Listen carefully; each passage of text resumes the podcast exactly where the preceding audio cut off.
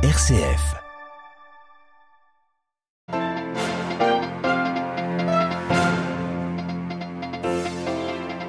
Le pape François encourage les membres de la ROACO, la réunion des œuvres à mener leur mission en gardant à l'esprit la figure du bon samaritain, une mission qui s'inscrit dans un contexte marqué par de nombreux conflits, a souligné le Saint-Père.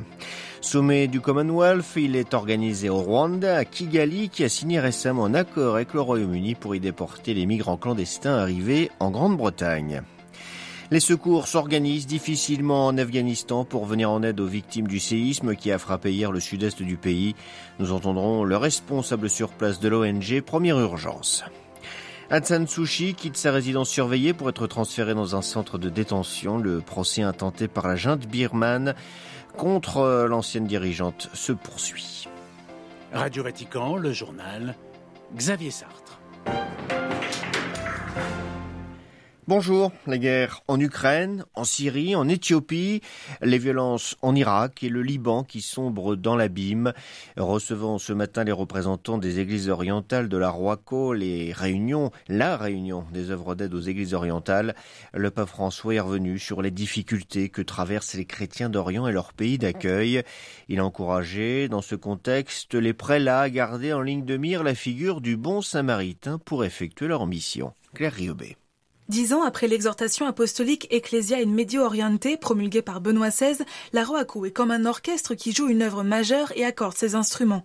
C'est ainsi, a expliqué François, qu'elle est efficace et apporte du réconfort dans un Moyen-Orient en transformation. Dans les déserts de pauvreté et de découragement causés par les onze années de guerre qui ont prostré la Syrie bien-aimée et tourmentée, les chefs des églises orientales donnent de l'eau aux assoiffés, à continuer le Saint-Père. C'est certes une goutte d'eau dans l'océan des besoins actuels, mais la goutte d'eau que l'Église ne peut pas manquer d'apporter alors que nous attendons toujours des actions de la communauté internationale et des autorités locales. Alors, comme l'icône du bon samaritain, les églises orientales doivent continuer au mieux leur mission, continuer à mettre en place des services de proximité, continuer à rechercher l'accord et fuir toutes les tentations d'isolement.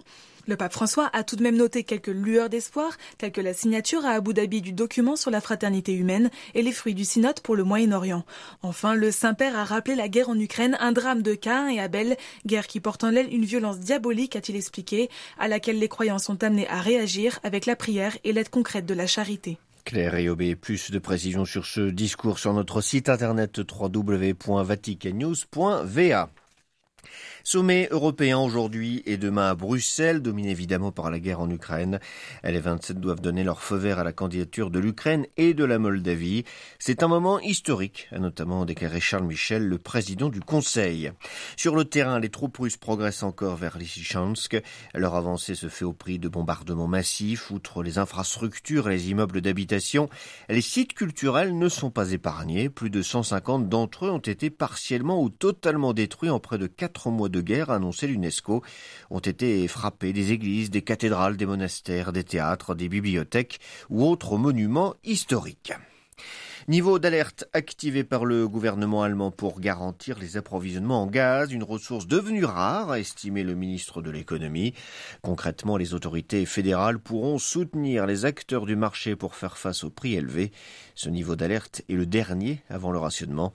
Déjà en début de semaine, Berlin avait décidé de solliciter davantage ses centrales à charbon pour produire de l'électricité en raison de la baisse des livraisons de gaz russe. La réunion à Bruxelles des 27, sommet du Commonwealth à Kigali. Les chefs de gouvernement et d'État des 54 pays membres de l'organisation ont commencé à arriver dans la capitale rwandaise. Le Rwanda a récemment conclu avec le Royaume-Uni un accord très controversé pour accueillir des migrants ayant illégalement traversé la Manche. Le régime du président Paul Kagame est accusé d'étouffer par ailleurs la liberté d'expression et de persécuter les opposants. À Londres, Jean Jaffré. Pour la première fois, le prince Charles remplacera la reine Elisabeth, chef du Commonwealth depuis 1952. À chaque sommet de l'organisation, qui représente 2 milliards et demi d'individus, se pose la question de son utilité, mis à part des avantages commerciaux, et d'avoir en partage le même droit coutumier et jurisprudentiel. Pourtant, la charte du Commonwealth en entre autres l'état de droit, le rôle de la société civile, le développement durable et la condition des femmes.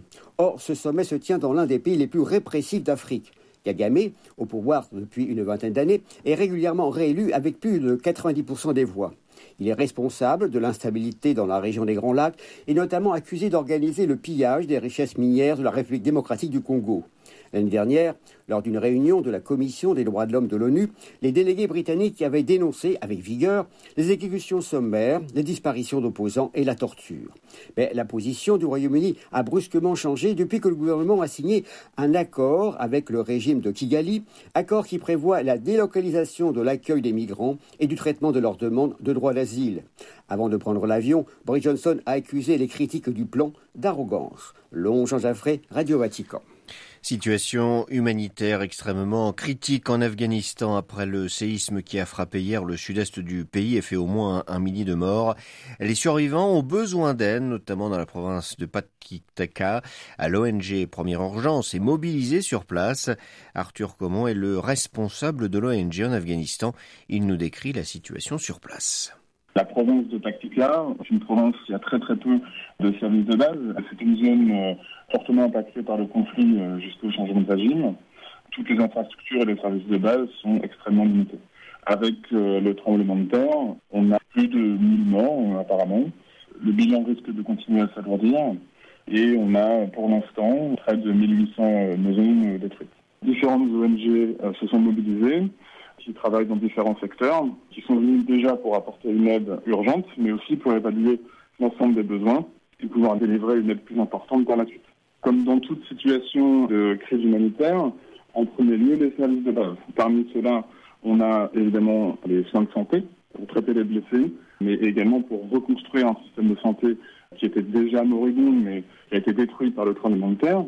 On a évidemment euh, des problèmes de logement, des problèmes d'accès à l'eau, l'hygiène, l'assainissement, d'accès à une nourriture en quantité et qualité suffisante. On parle vraiment de besoins humanitaires de base qui étaient déjà importants et là qui deviennent extrêmement critiques. Des propos recueillis par Myriam Sondouno. La junte birmane ne relâche pas sa pression sur Aung San. L'ancienne prix Nobel de la paix a été transférée ce jeudi dans une prison de la capitale, Naypyidaw. Celle qui a dirigé le gouvernement birman avant le coup d'état militaire du 1er février 2021 vivait jusqu'ici en résidence surveillée. Un coup d'état qui a plongé évidemment le pays dans le chaos. Olivier Bonnel.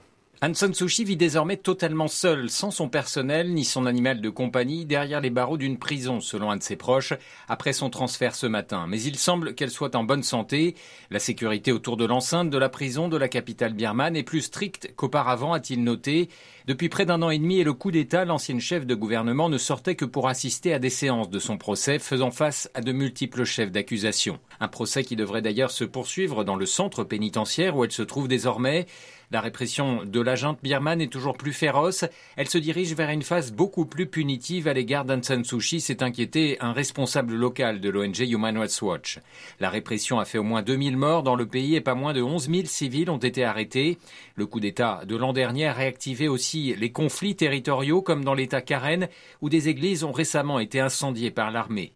Dimanche dernier, à l'issue de l'Angélus, le pape François avait fait sien l'appel des évêques birmans pour que la communauté internationale n'oublie pas le peuple birman et pour que la dignité humaine et le droit à la vie soient respectés. Olivier Bonnel. Plusieurs centaines de personnes tuées par des hommes armés le week-end dernier dans l'ouest de l'Éthiopie. La haute commissaire de l'ONU aux droits de l'homme s'est dite horrifiée. Michel Bachelet a exhorté aujourd'hui les autorités éthiopiennes à mener rapidement des enquêtes impartiales et approfondies sur ces attaques. Selon l'Organisation des Nations Unies, un nombre indéterminé de personnes auraient été enlevées au cours de l'attaque, mais leur sort reste pour le moment encore inconnu. Pas d'autres précisions n'ont été apportées sur ces massacres. Au Mali, l'armée a mené plusieurs bombardements aériens entre lundi et mercredi dans les environs de Bankas et de Ségué contre des djihadistes de la Katiba Massina affiliés à Al-Qaïda au Maghreb islamique. Cette opération est intervenue après le massacre dans la région de 132 civils le 18 juin dernier, un des pires massacres de ces derniers mois. Aucun bilan de ces frappes n'a été fourni. La recrudescence des attaques djihadistes contre les civils serait la conséquence de la forte pression imposée par les forces maliennes au groupe djihadiste, estime la junte militaire.